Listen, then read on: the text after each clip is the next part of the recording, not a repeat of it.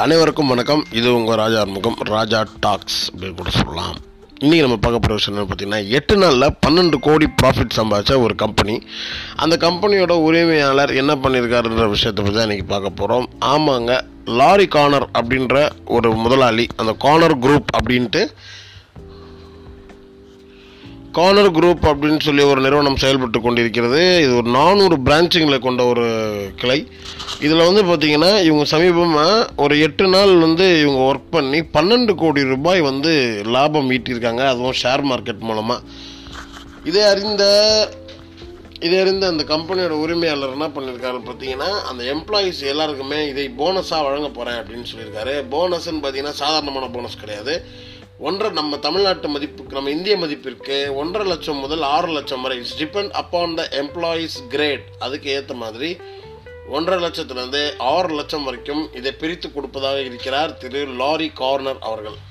Corner group வந்து luxurious apartments மற்றும் real எஸ்டேட்டுகளில் வந்து கொடி கட்டி பறந்துட்டுருக்கிற ஒரு மிகப்பெரிய நிறுவனம். அந்த நிறுவனத்தில் பணி செய்கிற ஒரு ஒருத்தர்கிட்ட நம்ம அதை கேள்வி கேட்கும்போது அவர் என்ன சொல்கிறாருன்னா நான் வந்து கார்னர் குரூப்பில் ஒர்க் பண்ணுறதுக்கு ரொம்ப ரொம்ப பெருமைப்படுகிறேன். காரணம் இது வந்து ஒரு எம்ப்ளாயீஸ் ஓரியன்ட் கம்பெனி அது மட்டும் இல்லாமல் எங்களுக்கு என்னென்ன தேவைகளோ அதை உடனுக்குடன் நின்று பூர்த்தி செய்யக்கூடிய ஒரு கம்பெனி எங்கள் முதலாளியும் அப்படிதான். நாங்கள் இந்த மாதிரி ஒரு போனஸை எதிர்பார்க்கவில்லை.